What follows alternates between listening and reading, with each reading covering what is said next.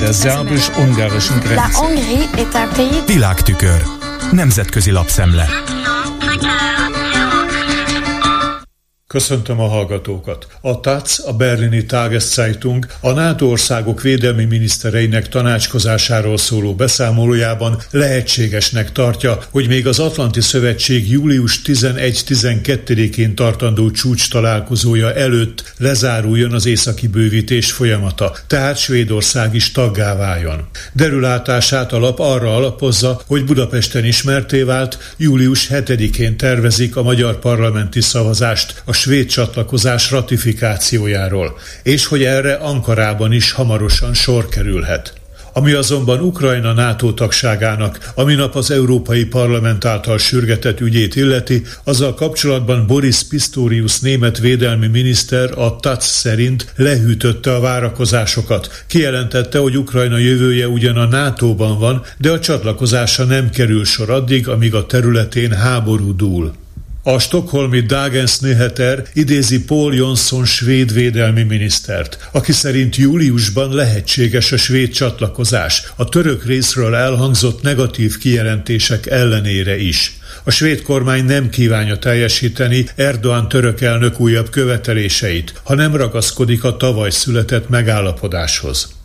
Magyarországnak gondja van a befogadás és a diverzitás elvével, ezért nem csatlakozik az Európai Uniós tagországok azon csoportjához, amelyek összekívánják hangolni egymással a startup vállalkozásokkal kapcsolatos politikájukat, írja a Politico amerikai hírportál európai kiadása. Az ESZNAK-ként emlegetett csoportot 2021-ben hozták létre, és eddig 15 EU tagállam csatlakozott, de a többiek is jelezték ez irányú szándékukat, kivéve Magyarországot. Más országok jobbára azért késlekednek a hivatalos belépéssel, mert még nem döntötték el, ki legyen a képviselőjük az ESZNA klubban.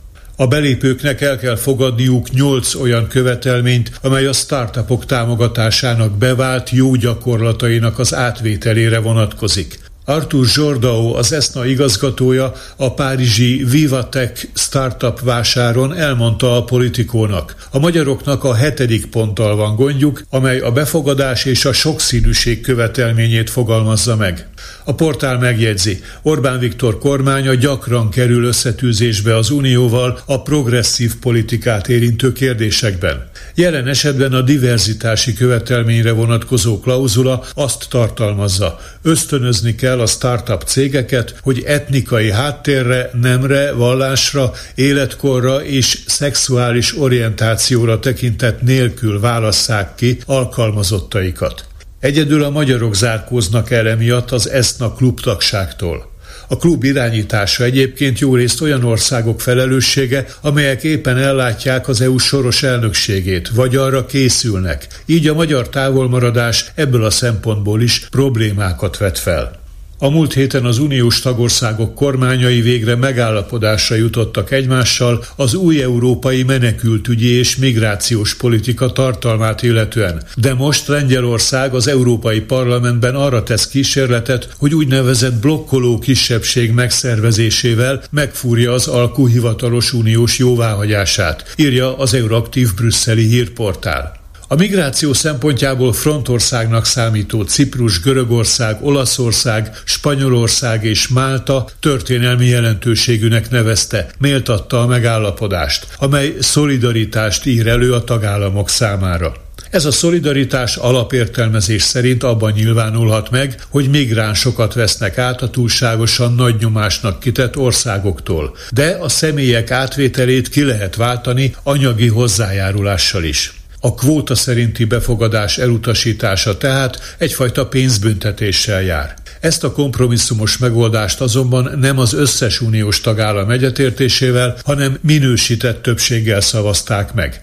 Lengyelország és Magyarország ellene voksolt a tanácsban, abban a testületben, amelyben a tagállami kormányok dolgozzák ki közös álláspontjukat. Ahhoz azonban, hogy ez az álláspont elfogadott uniós döntés legyen, az Európai Parlament egyetértése is szükséges.